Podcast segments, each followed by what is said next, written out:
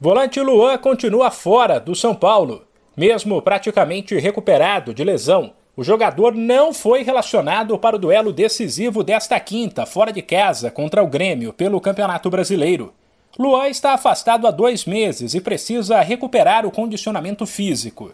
Por outro lado, Caleri, que deixou o jogo contra o esporte no fim de semana com dores, está à disposição. O torcedor do São Paulo ainda poderá conhecer o garoto Caio, uma das principais promessas das categorias de base. Ele foi relacionado e pode estrear no time profissional com apenas 17 anos. O garoto chamou a atenção do técnico Rogério Ceni com o golaço que marcou na semifinal do Brasileiro Sub-20 contra o Flamengo. Jogo no qual ele botou para correr, meteu a bola no meio das pernas de um adversário e driblou o goleiro antes de marcar.